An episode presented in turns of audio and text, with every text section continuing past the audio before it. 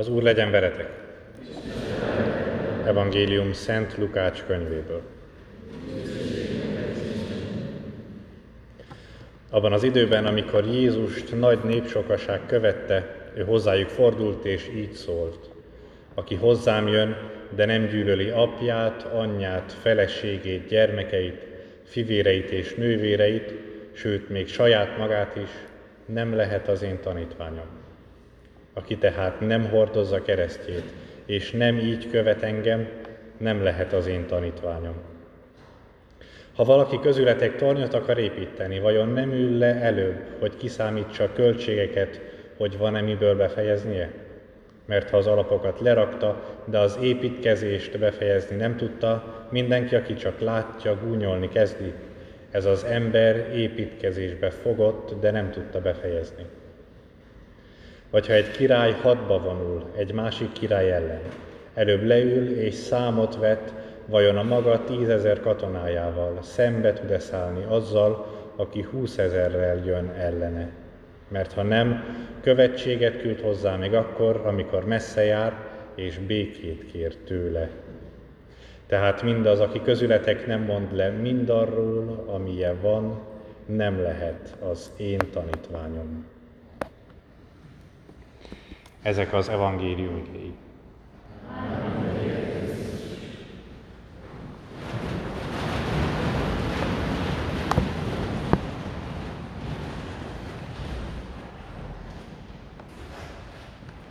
Kemény szavak. És látszólag semmi összefüggés a két részlet között. Először beszél Jézus arról, hogy gyűlölni kell a családtagjainkat,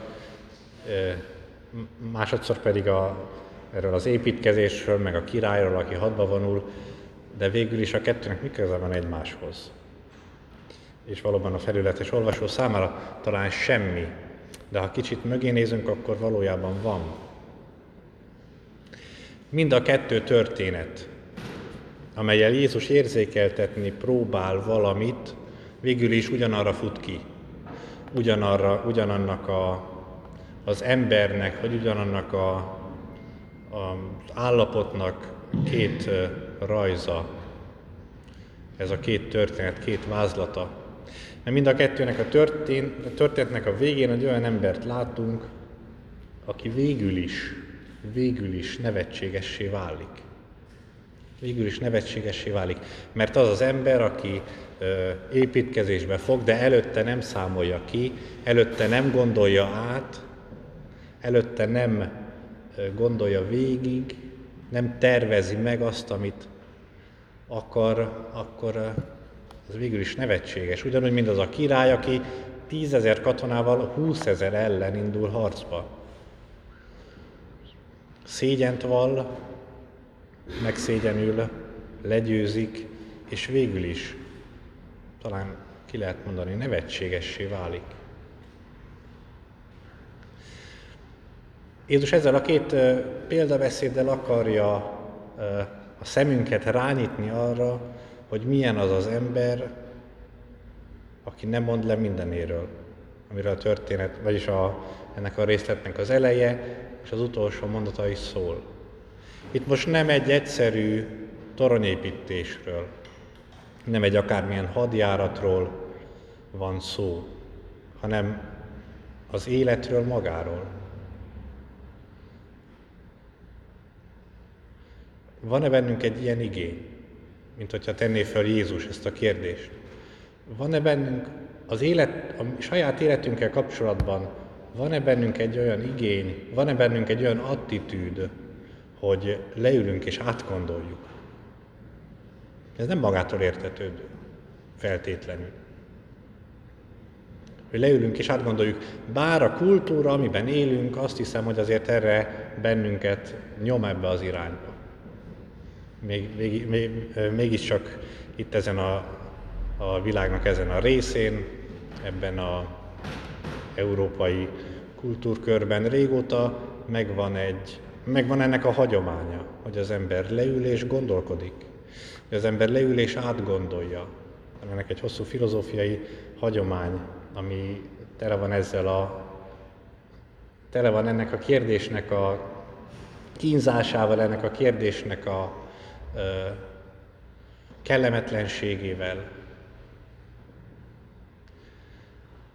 Végül is van-e benned egy igény arra, hogy átgondoljad az életedet? És, ö, mert ha nincs, akkor te is olyanná válsz, mint ez a történetbeli két figura, aki a végül is a végére, végül is nevetségessé válik. Végül is nevetségessé válik. Jézus mond egy harmadik szempontot is, ami, illetve nem egy harmadikat, hanem a hallgatói felé kiemel valamiért, nem tudjuk miért, de minden esetre itt van ez a szöveg, és most ezt olvassuk. Kiemel egy, egy szempontot, amely bennünket ugyanúgy nevetségessé tehet, mint a, ezt a két embert, akiről itt a két hasonlat szól. Ez pedig a családhoz való viszony. Mondhatott volna mást is, és biztos, hogy sok minden van, ami bennünket nevetségessé tesz. Nem csak életünk végére, hanem már most is. Nevetségessé tehet bennünket például a kicsinyesség.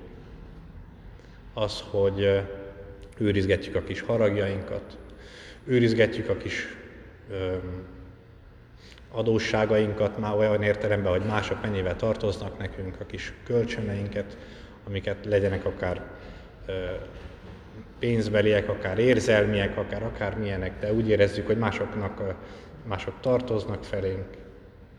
Nevetségessé tehet bennünket az, ahogyan saját pénzünkkel bánunk. Nevetségessé tehet bennünket az, ahogyan a szabadidőnket használjuk. Nevetségessé tehet bennünket az, ahogyan a, a munkánkat végezzük, ahogy a munkánkhoz hozzáállunk. De Jézus mégis ezeket nem említi, de ezt az egyet pedig igen. Mégpedig azt, hogy a, hogyan vagyunk a apánkkal, anyánkkal, feleségünkkel, gyermekeinkkel, fivéreinkkel és nővéreinkkel, és még saját magunkkal is. És még saját magunkkal is. Nevetségessé tehetnek bennünket a ragaszkodások. Ragaszkodások, kicsinyességek. De itt egyen mélyebbre megyünk talán, hogyha belegondolunk ebbe, amit Jézus mond. Nevetségessé tulajdonképpen akkor válunk életünk végére, mint ahogy ez a király és ez a ember, ember aki építkezik. Mindent összevetve talán nevetségessé igazán akkor válunk, hogyha az identitásunk nincsen rendben. Mert az, ahogyan a az apámhoz, az anyámhoz viszonyulok, a testvéreimhez, a családomhoz, a tágabb, szűkebb családomhoz, a tágabb családomhoz, sőt, még saját magamhoz is, az tulajdonképpen végül is nem más, mint az, egy, mint az identitásnak a kérdése. Hogy én tulajdonképpen hova tartozom, hova tartozom, és végül is akkor ki is vagyok igazán. Végül is akkor ki is vagyok igazán. Hiszen ezzel kezdi Jézus. Ebből a válaszból indít el mindent. Aki ezt és ezt nem cselekszi, nem lehet az én tanítványom. Aki jobban ragaszkodik a saját anyjához, a saját apjához, aki jobban ragaszkodik a saját vérvonalához, aki jobban ragaszkodik ahhoz az identitáshoz, amit a családjából hoz, annak minden elemével együtt, hogy a szomszédot már a nagyapáink is nem szerették, és hogy a szomszéd falut már ez a falu soha nem szerette, amióta világ a világ. És hogy ez a nemzet, amihez tartozom, ez azt a másik nemzetet most éppen valamiért szereti, vagy nem szereti. Vagy hogy az a politikai elgondolás, ami a mi családunkat, a mi családunkat jellemzi, az engem is jellemezés, attól én nem akarok elszakadni. Azzal én nem vagyok hajlandó szembe helyezkedni alkalomattán, hogyha arra szükség van.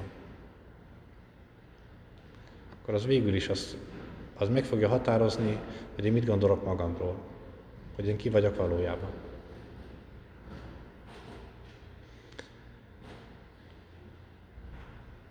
Mai vasárnap evangéliumának az üzenete valahol ebben az irányban található. Valahol ebben az irányban van. Fordulok-e azzal az igénnyel saját magam felé? Fordulok-e azzal az attitűddel saját magam felé? Hogy elgondolkodjak arról, én ki vagyok. Hogy elgondolkodjak arról, én igazából hova tartozom. Hogy feltegyem magamnak azt a kérdést, hogy én mit akarok ezzel, ettől az élettől. Mit akarok ettől az élettől.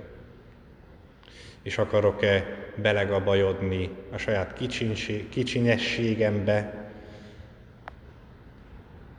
Ignácnak ez mindig is nagyon fontos volt, Szent Ignácnak, a, hogy az egyik kulcs szó, ami a jezsuita lelkiséget jellemzi, a magnanimitas, a nagy lelkűség. Az ember azt tudja nagy lelkű lenni, az Isten felé, mint hogy az Isten nagy lelkű volt vele, hogy nem az, hogy megteremtette, életet ajándékozott neki, még meg is váltotta azzal, hogy a saját fia életét adta érte. Ha az Isten tudott ilyen nagy lelkű lenni irántam, akkor nekem is kell tudnom nagy lelkű lenni, kell tudnom, hogyha ez valóban megtapasztalom az Istennek a nagy lelkűségét, akkor tudok is majd én magam is igazán nagy lelkű lenni.